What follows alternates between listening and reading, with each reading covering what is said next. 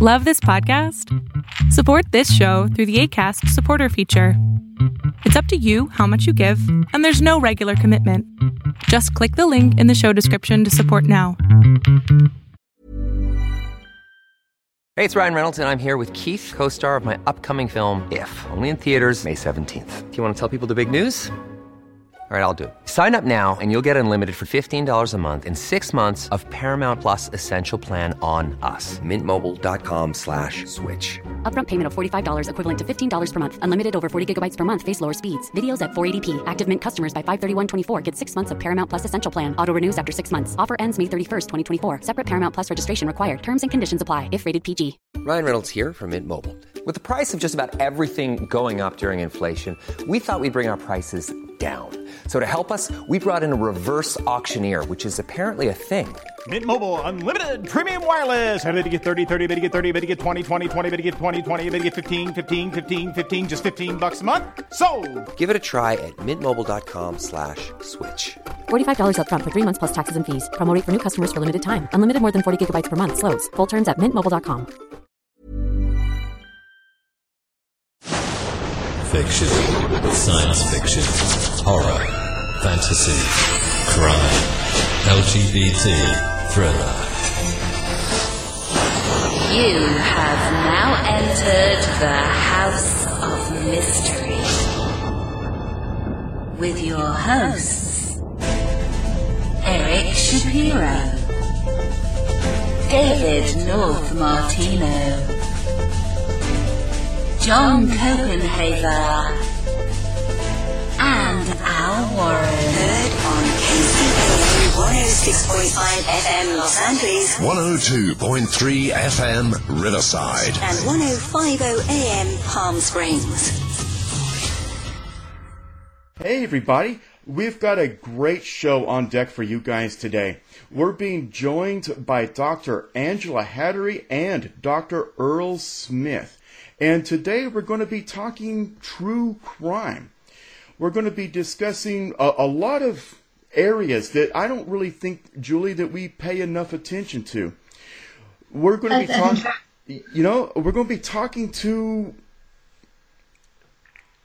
are experts in areas related to race, gender, violence, and my specialty as I work in the field, the criminal justice system, and the perhaps the disparity in crime.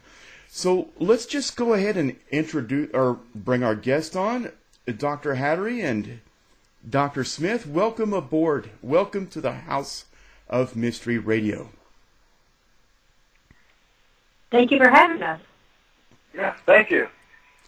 So, guys, uh, let's jump right into it. Um, tell us a little bit about yourselves, you know, ladies first, and kind of what brought you here. Oh, thank you. So my name is Angie Hattery, or Angela Hattery, and I'm the director of the Women and Gender Studies program at George Mason University, way out in Fairfax, Virginia. And for a number of years, along with Dr. Smith, we've been studying racial disparities and gender disparities in the criminal justice system. And, you know, out of all of that work, we decided that there was a little bit of a gap in the way that people were talking about race in the criminal justice system that we thought we could fill. So we put some research together and uh, published a book, uh, Policing Black Bodies, which came out in December. So, I mean, l- well, let's go back. I mean, you just said a lot there. Um, l- let's go back to this. I mean, uh, tell us the backstory on this because it sounds like there's more to this. More to the book, sure. So, like many of your um, listeners and viewers, um, we were also watching all kinds of events take place over the last few years um, in which you know, unarmed black men were being shot by the police, protests were happening in the street, the Black Lives Matters movement Mhm. was going on, all of that. And uh, we realized that in all of the commentary, especially on cable news and Twitter and Facebook, um, people were ignoring what was real, what, what what it was all really about, which was a history of racial tensions in a variety of communities. And so we thought, aha, that's you know that's the niche that we can add some analysis to to help people have a better understanding of what's actually going on. True, and, and I agree. Um, Doctor er, Earl, what was what was your take on this before we jump into the topic deeply?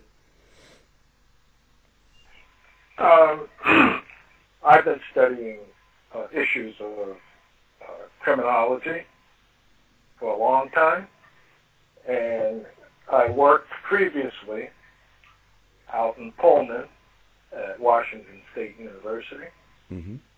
and I spent four or five years uh, teaching and doing administrative work at Pacific Lutheran University.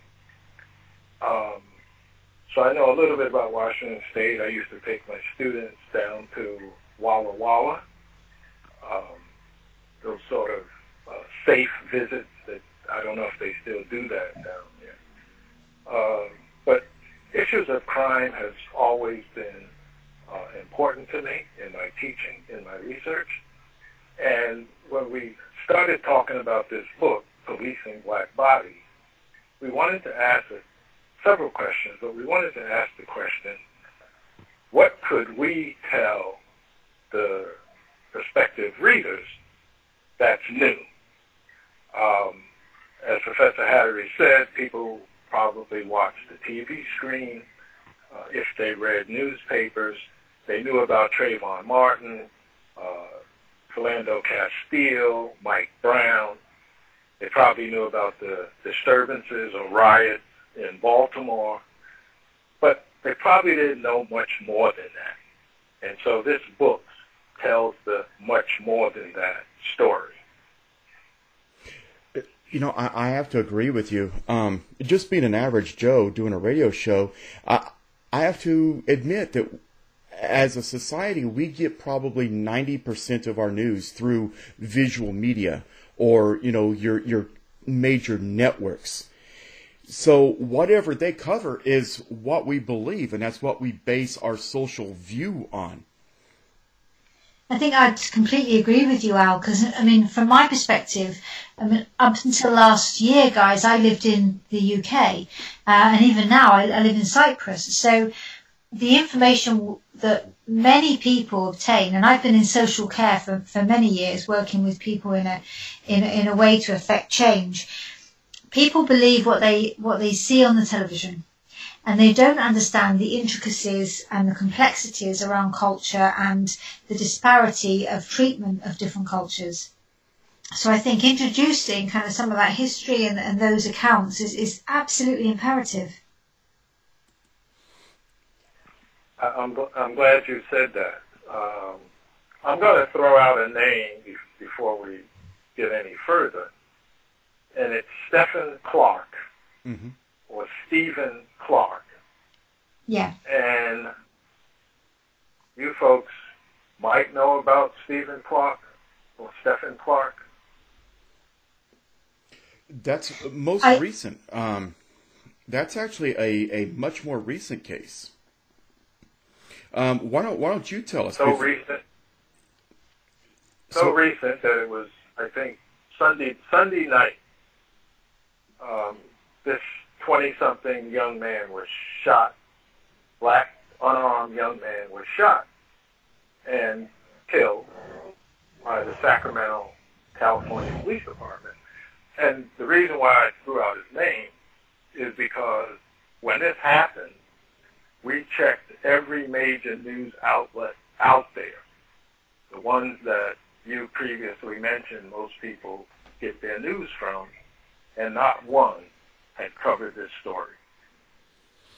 And it, so it becomes Would I be like right in another... No. Uh, I haven't seen this on the news, but would I be right in thinking that Stephon's story replicates, and I wouldn't know the name of the gentleman, and, and that's the point I'm guessing here, is that this very similar, a similar incident happened some years ago. Very similar, that was very much broadcast because I remember it being on, on the major television channels in the UK. But I wouldn't know unless I'd researched it, which I'd obviously I did before this interview about Stephon. So has there been a shift, do you think, in terms of the reporting of these And you're probably talking about Trayvon Martin. Mm-hmm. And you know, his name is a household name in, in the United States, but not necessarily in the UK or anywhere else. And I think that, you know, that's exactly the point um, all of you are making is that the point of the book was, was, you know, a lot of the impetus really came from watching riot, race riots that took place in Baltimore after the murder of Freddie Gray. And as we watched all that accounting on cable news, it was quite obvious that it was about race, but that was the last thing that anybody was talking about. So people were talking about, you know, why are black people walking in the street? Why are high school kids coming out of school and, you know, you know, protesting in the street? Why are those things happening?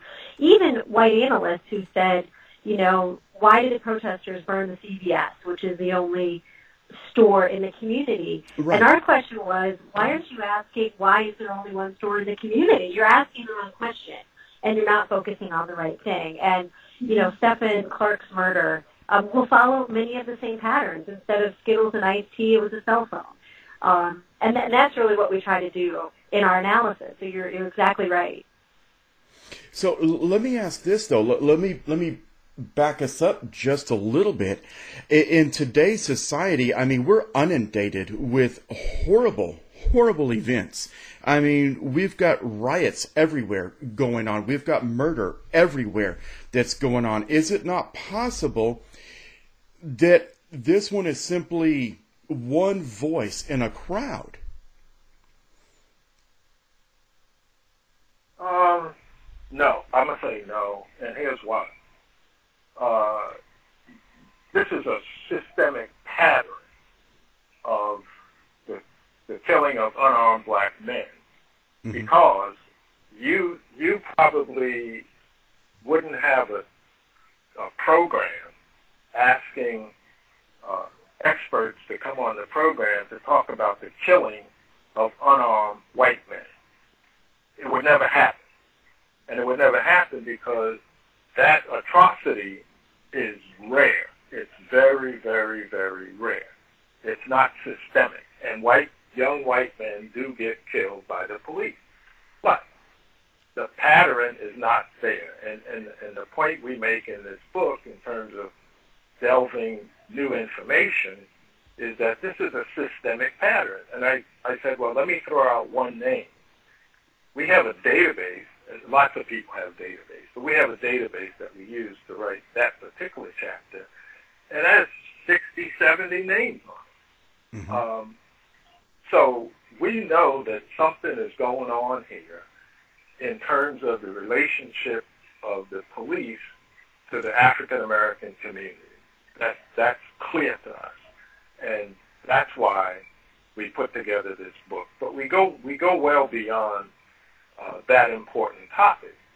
Um, and so we have eight or nine chapters where we talk about the various ways that policing, in the broader sense of the term, is imposed on the African American community and we don't think there's any other book out there that addresses this topic in such a wide, uh, uh, as wide as we do.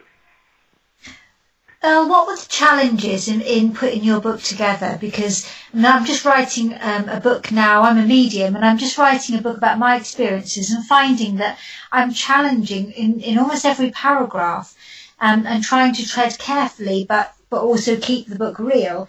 Um, as I write, how, what were the challenges that, that you guys had in, in putting the book together? Well, congratulations on writing a book. it's uh, it's a lot of work, um, and, and it's hard. I yeah, I mean, I think that you know many there were a lot of challenges. I think I'll just point out you know three. Um, one challenge was as we were writing the book, the summer of 2016, when we were we were drafting the book and really writing it out, um, in one week in the summer of 2016, the week of July 4th, um, there were, I believe, three black men, un- unarmed black men shot or killed by the police. Um, and then there was a black shooter who shot a number of police officers in Dallas, Texas. And it, so it was, a, it was exploding while we were literally writing that chapter. And one of the challenges was when do you stop? When do you say, okay, this phenomenon is going to continue, but I need to, you know, get the book into print.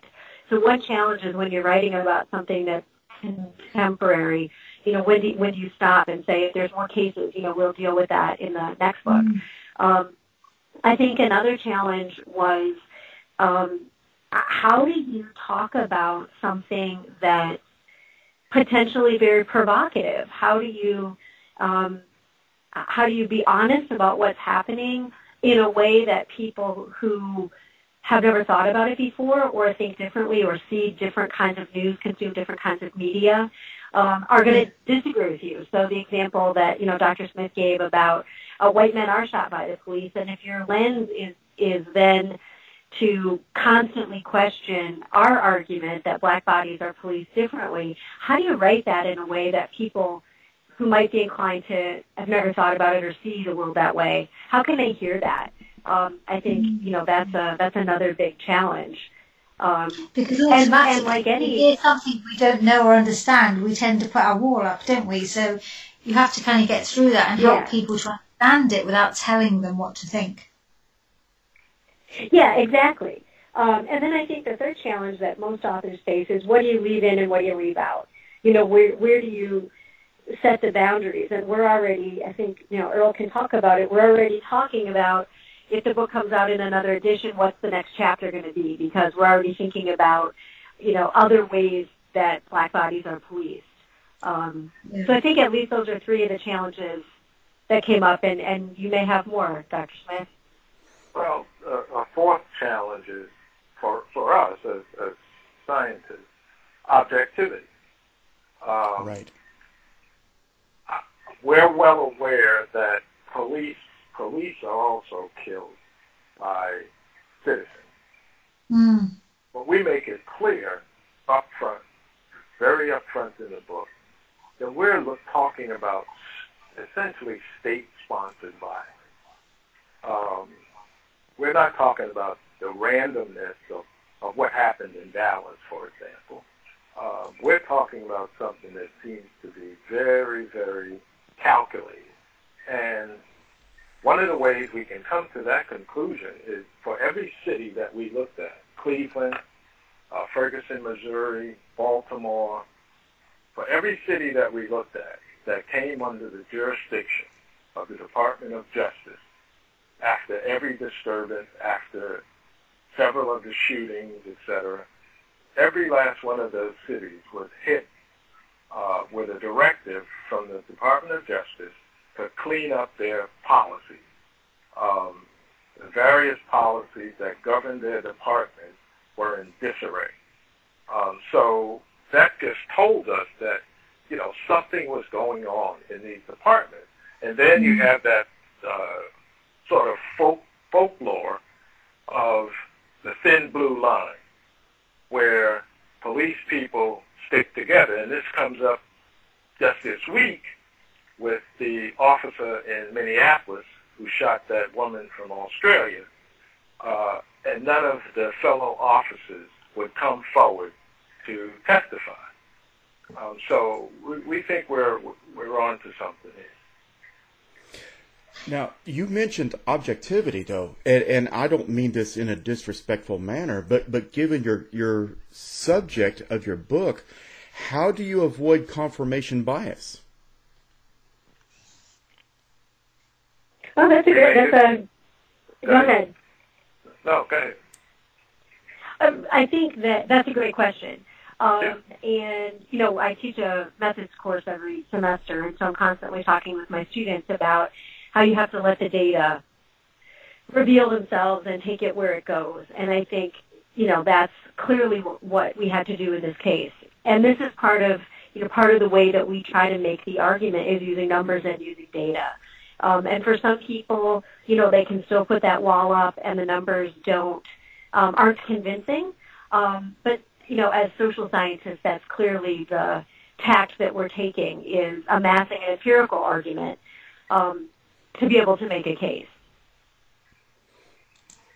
Because, you know, speaking as a member of the law enforcement community, and in preparation for this this interview, this is very challenging for me um, because you're right. I, I'm going to concede that that to you, Angela. You know, it, it is our natural inclination to throw up those walls. Oh my God, you know, they're they're attacking my profession, and I'm just an average Joe. I don't see race and crime, but that that is such. It, well, you know, and and that is such a delicate area. Um, I want to Wait, feel wait, wait that it's second. okay. Go go ahead, Earl. Um, you say you don't see race and crime, and uh, that's part of what we address in the book when we get to our uh, explanation of the theoretical apparatus that guides the research. And I'll let Professor Hattie speak to that in a moment. But race is uh, race is in crime in so many specific ways. It's unbelievable. Um, uh, a guy named David Baldus, a legal scholar, uh, did a major study, I don't know, 1986, that just hasn't been surpassed yet. And he showed uh, the race of the victim determines the passing of the punishment. The race of the victim determines how the perpetrator is punished once you start looking at those kinds of data, once you look at the data on sentencing, once you look at the uh, issue of powder cocaine and crack cocaine, uh, how the sentencing is meted out, all, and once you look at the numbers of people who are actually incarcerated, all of that, and once you look at the, the, the demographics of all those police departments that we talk about in terms of Baltimore, Ferguson, Chicago, Cleveland, etc. Sure. All of that is heavily, heavily built around issues of race. Absolutely. If you walk into a jailhouse, you're going to see black prisoners. I, You go up into Yes. Wisconsin, where black people don't live, you're going to see black prisoners. Um, so race is inside of the criminal justice system thick. And, and you know At what? least, I, I- at least we think. Yeah, um, Earl, I, I'm, I, I- I'm with you because the the last few years uh, of my career in law enforcement, I have worked. I, right now, I, I am serving as a shift lieutenant in a correctional facility. Uh, currently, I have uh, 921 as of this morning. 921 inmates, 62 percent of which are black. But uh, we're talking about uh, uh, initially, and I wanted to move on to this, you know, to, to our point as the criminal justice system as a second part of the interview. Initially, showing up as a deputy to a crime scene, I don't control the race of the perpetrator or the victim. I'm simply coming to a call. And it, un, unless I am misinterpreting, that is where you're concentrating a, a lot of your book material. Is am I shooting a black unarmed citizen, or am I approaching a crime scene? So here's my question, um, and this is fascinating. This is the, this is the dialogue we had hoped to start with the book, right? Um, when we look at the data on just taking as an example the shooting of unarmed black men, there's not necessarily a crime taking place, right? Well, we're Not- not we're with responding to something. yeah, Not, not, not with Stephon Clark. I mean, he was just in his backyard, from what we can tell. Uh, not with Castile, who was simply getting the the paperwork that the officer was asking for. Mm. You know, it is, you know, a lot of these issues don't in fact entail a crime. Um, but when you show up at the crime scene, you don't see black or white. You see a crime scene. But when these officers are interviewed, the first thing they tell the uh, whoever they're talking to, the, the, the legal people, is I saw a big black man. So, and, and, and I was afraid of him. And I thought he was going to kill me. So. Life is full of awesome what ifs, and some not so much, like unexpected medical costs. That's why United Healthcare provides Health Protector Guard fixed indemnity insurance plans to supplement your primary plan and help manage out of pocket costs. Learn more at uh1.com. Many of us have those stubborn pounds that seem impossible to lose, no matter how good we eat or how hard we work out. My solution is PlushCare.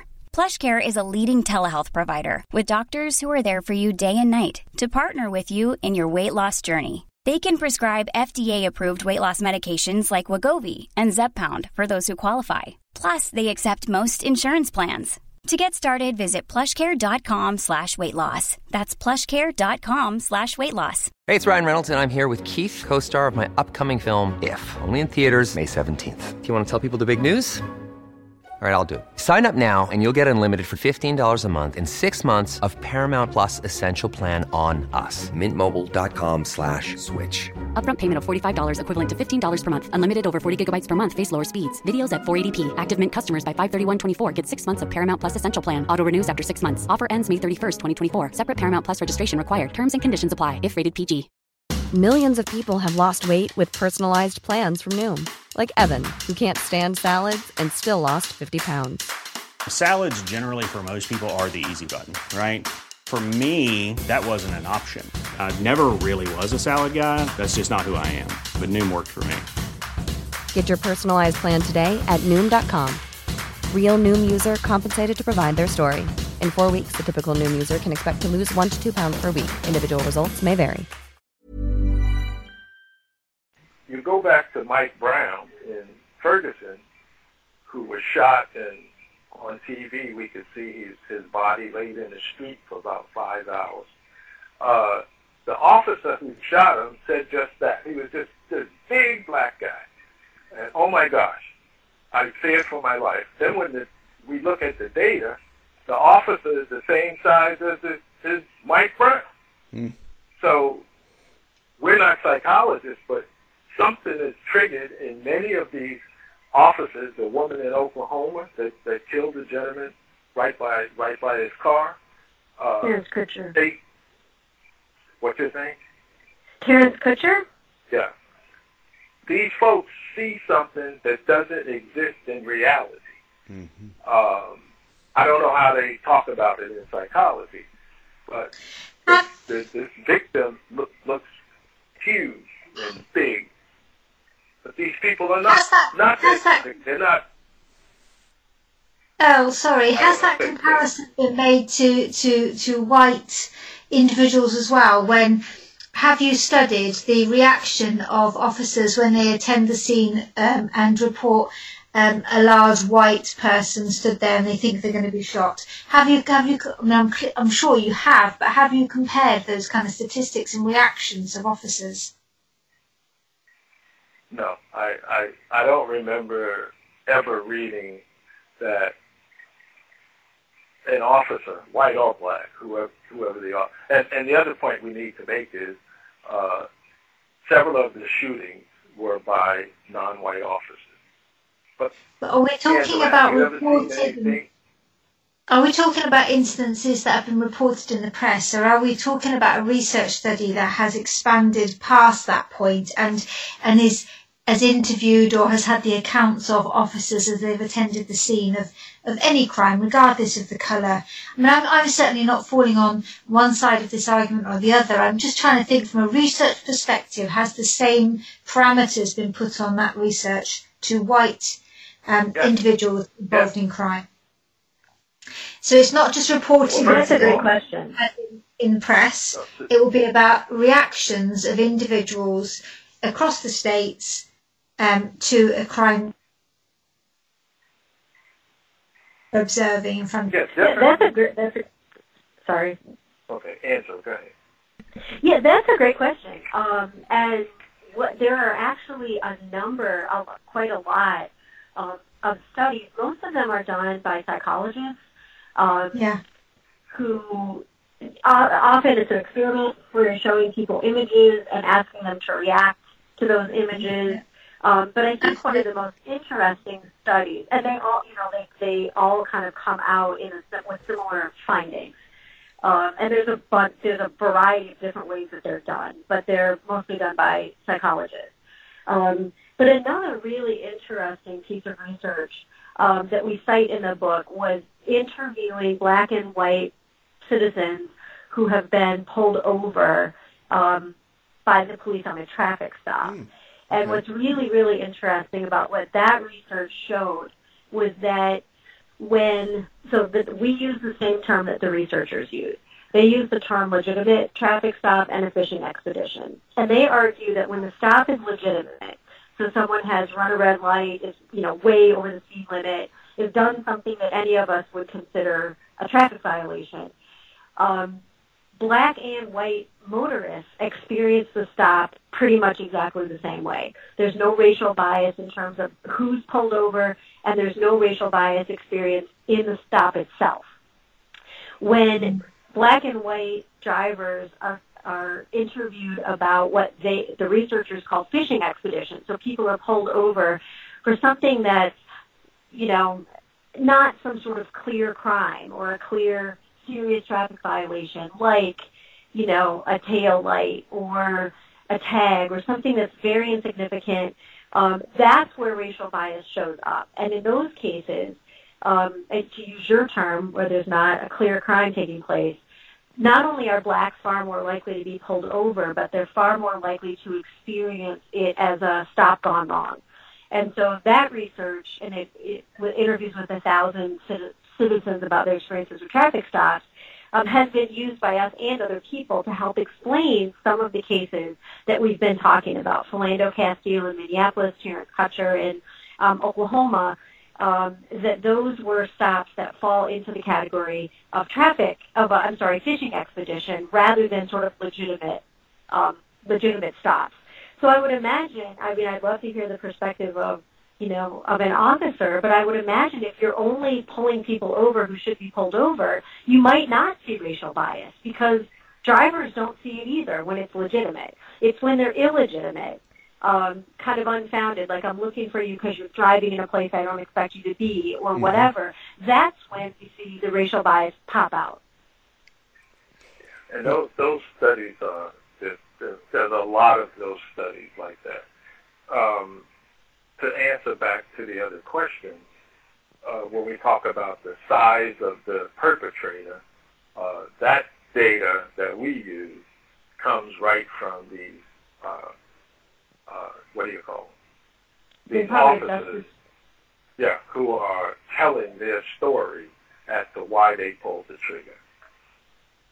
So it's not just from USA Today or the New York Times. Oh no, well, I wasn't. I wasn't implying that. I guess what I was, uh, what I was saying, and it was answered, you know, fantastically by Angela. It was, it was kind of that that perception of a crime scene, and the moment that you have to react and make a decision, your perception, and then later how you uh, relay what was going on at the time. Has has studies been undertaken to look at the individual perceptions, whether that person in front of an officer is white, black, it, it, it is their reaction the same, or is there a, a, an absolute research study that says if that person in front of you is black, you're more likely to depict them in a menacing way than if a white person was in. Yes, yes, yes, yes. Yes, yes, yes, and, yes, yes. and those studies have been done with a variety of different types of samples, right? So yeah. they're community-based studies, they're college samples, they're kind of all over the map, and they keep getting replicated in the same way.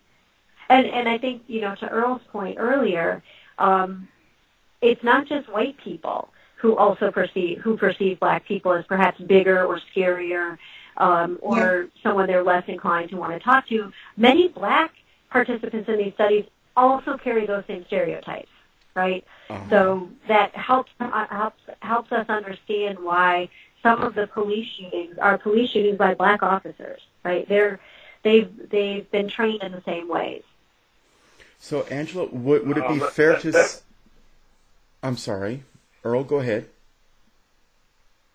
Well, I was just going to give you a name uh, of an officer, a black officer, in Gaston County, North Carolina, who gave an interview. He lives right outside of Charlotte. And from his perspective, he's an officer, he's an African American officer, he's proud to be a police person.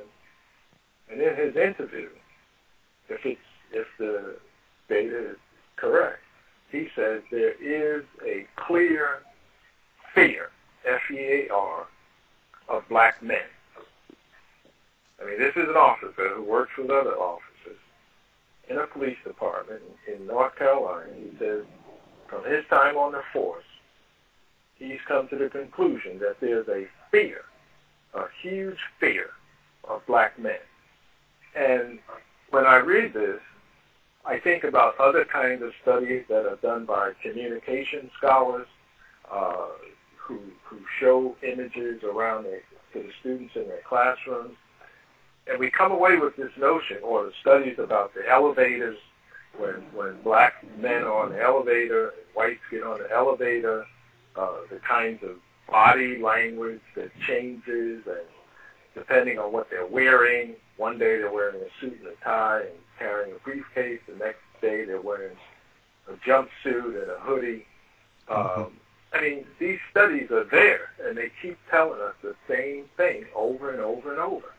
I mean, right here on our campus, when you talk to students in class, black students and white students, white students will say, I did this, and I wasn't pulled over. I was pulled over. I wasn't given a ticket. Black students says, I didn't do anything, but I got a ticket. Um, I just think the way we handle it in the book, and, and we don't, I want to make this clear, we don't have a perspective as if we've come at it to um, say that we, we, we hate police.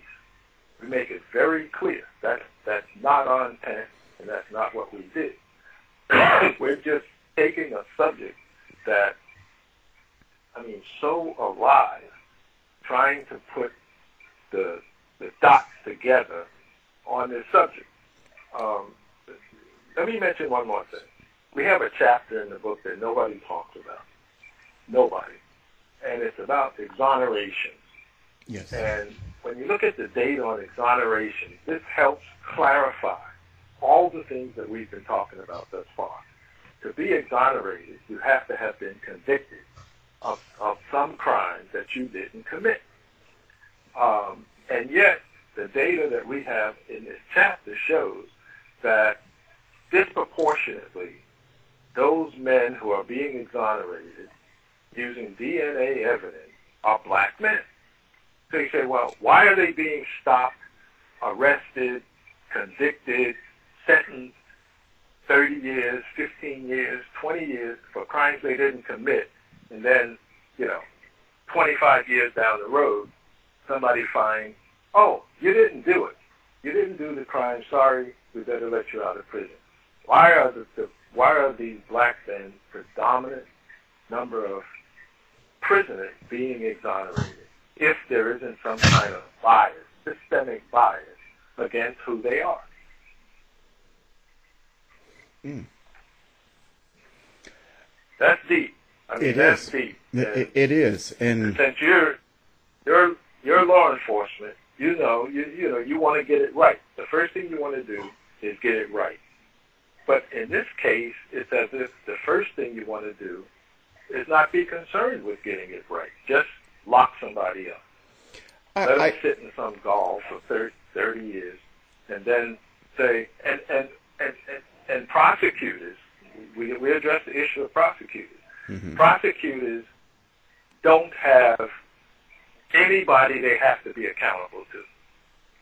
Who, who are they? Who are they accountable to? actually, they're Nobody. accountable to the public. Um, You know, I, I, I'll, I'll, I'll disagree with you there, and, and we can agree to Okay. disagree. And Okay. that that's okay. yeah, that's good.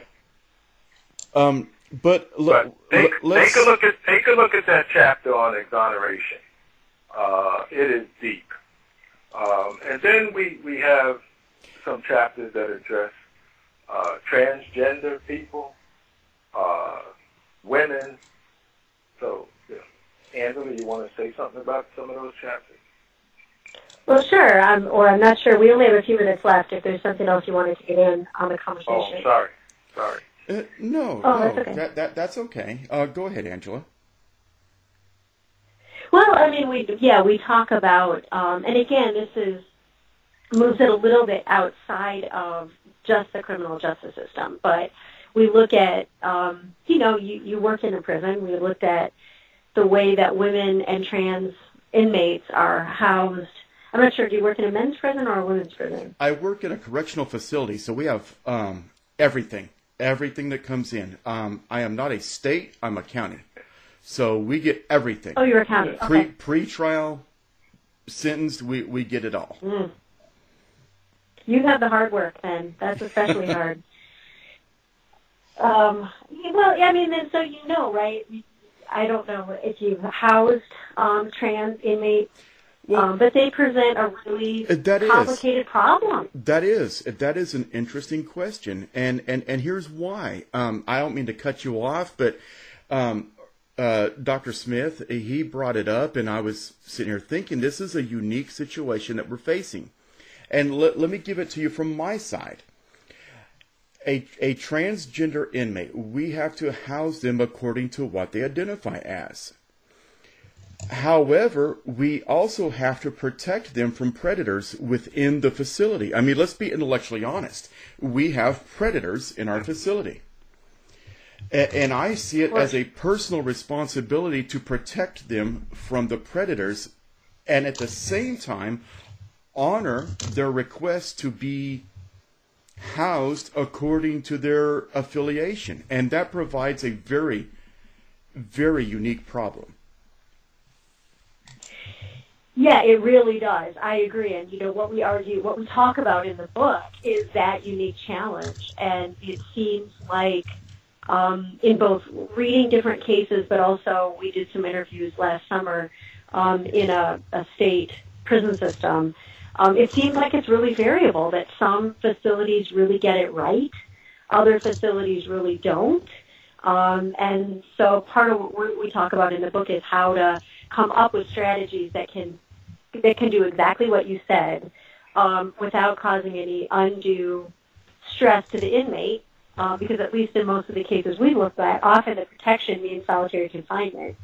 Um, how can we come up with better systems You're right. for housing people? Because I don't want to do that to a person based simply on their affiliate. I, I really, as a corrections official, I don't want to place anybody in segregation if I don't have to. And certainly not just because they have a particular identity, right? Correct. Yeah. So it it creates tremendous challenges, and and that's one of the issues we talk about in that chapter.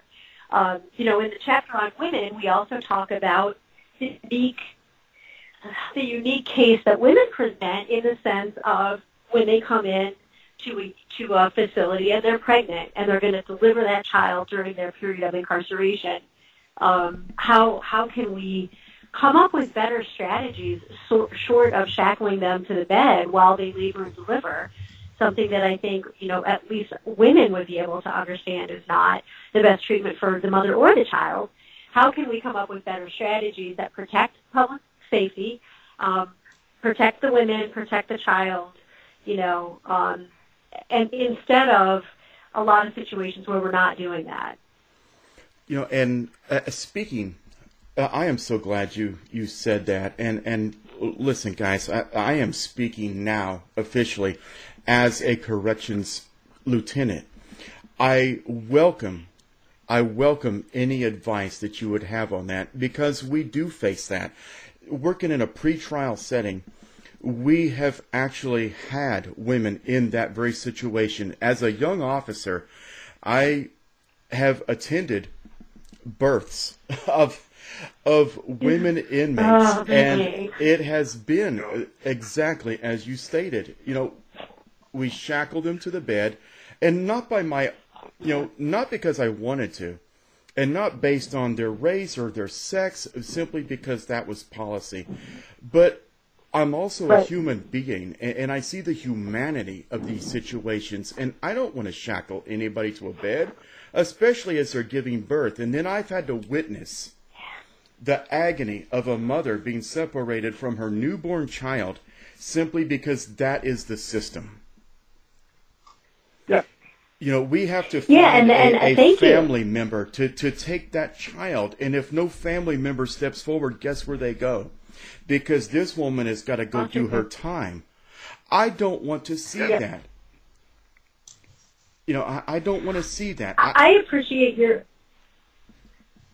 I appreciate your perspective, and that's part of what we talk about in the book. We interviewed women who had that experience, and you know, and again, it seems to vary tremendously by jurisdiction, right?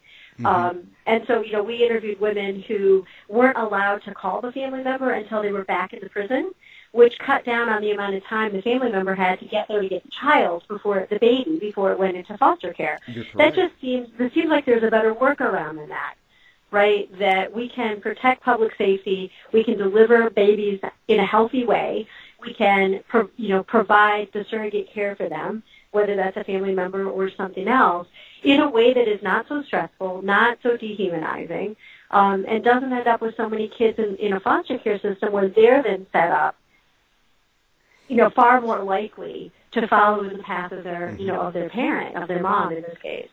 Um, that's that's exactly the issues that we try to take on the book. How can we do it better?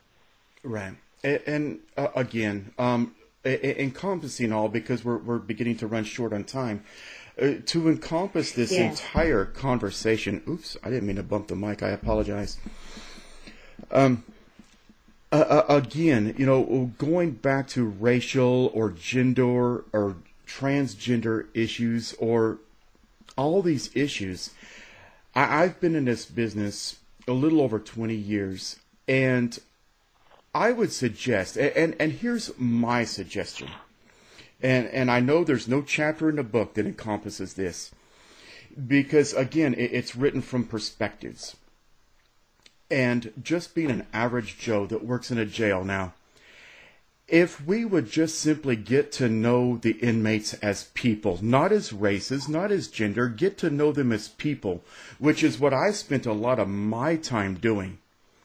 Know them as people, know them where they come from, and try to understand their unique socioeconomic backgrounds and get to know them as people, that would solve a lot of these problems. Let's bring it back to humanity, not race, not gender, or, you know, you're a bad guy or you're a good guy. As an officer, wearing gray and wearing a badge, I am one mistake away from being them. And that is how I see it. I think also, Kevin, it's, it's this it's this understanding that you know it's it's the way we treat people is the way then they treat other people, the way they treat their children, the way. So even if, if we're using that one example that you were helpfully giving Angela about women um, and giving birth in prisons, you know, in the UK, everything will be done to try and support that. The parent in the prison system, and I think and that is so vital given that what we know about child development and attachment and the cycles of parenting styles that we see time and time again. And it's, it's, it's no different. What you were saying, Kevin, about that, back down to humanity, how we treat people, every mm-hmm. single person is replicated by them. There's, there's, there's, there's nothing more simple than that saying, is if we smile, somebody smiles back. It, it's just crazy to think, but and Yeah. segregate people isn't it, in this way? You know, I, and over over my twenty some odd years, I, I'm sorry, Angel. I, I I don't mean to cut you off. Go ahead. Oh no, just because I have to walk to class. So if I could just make one last comment and then Yes, y'all can finish the conversation. Sure. Um, no, I think I think Kevin, you're exactly right, and I think you know part of what we also talk about in the book is the uniqueness of the American criminal justice system. That we lock up way, way more people disproportionate to the rest of the world. We lock up way, way more people for nonviolent offenses, for drug offenses, um, and we, you know, we have conditions that are not replicated. Uh, certainly not in most other post-industrial economies. So I think taking an international view is another place we could think about how can we do this better. absolutely. I only watched a documentary about two weeks ago about how in America children who murder are given life sentences or can be given life sentences without parole. So a child of 10 or 12 who has committed murder, they, they may get the chance in their 20s to appeal, but once that appeal is done and dusted, that's it. They're there for life. Mm-hmm. It makes absolutely no sense whatsoever, but, but that's, that's the system. To find out more about our show, guests, or to listen to past shows from our archive, please go to www.houseofmysteryradio.com. Show's over for now. Was it as good for you as it was for me? Well, good night. This has been a production of Something Weird Media. I'll be back. Hi, I'm Daniel, founder of Pretty Litter. Did you know cats tend to hide symptoms of sickness and pain? I learned this the hard way after losing my cat, Gingy. So I created Pretty Litter, a health monitoring litter that helps detect early signs of illness by changing colors, saving you money and potentially your cat's life. Pretty Litter is veterinarian developed, and it's the easiest way to keep tabs on your fur baby's health right at home. Go to prettylitter.com and use code ACAST for 20% off your first order and a free cat toy. Terms and conditions apply. See site for details. Hold up. What was that? Boring. No flavor. That was as bad as those leftovers you ate all week. Keke Palmer here, and it's time to say hello to something fresh and guilt-free. Hello Fresh. Jazz up dinner with pecan-crusted chicken or garlic butter shrimp scampi. Now that's music to my mouth. Hello Fresh. Let's get this dinner party started. Discover all the delicious possibilities at hellofresh.com. When you make decisions for your company, you look for the no-brainers. If you have a lot of mailing to do, stamps.com is the ultimate no-brainer. Use the stamps.com mobile app to mail everything you need to keep your business running with up to 89% off USPS and UPS. Make the same no-brainer decision as over 1 million other businesses with stamps.com. Use code program for a special offer. That's stamps.com, code program. You've been listening to the House of Mystery radio show. To find out more about our guests, hosts, or shows, go to www.houseofmystery.com. Show's over for now. Was it as good for you as it was for me? Well, good night. This has been a production of Something Weird Media. I'll be back.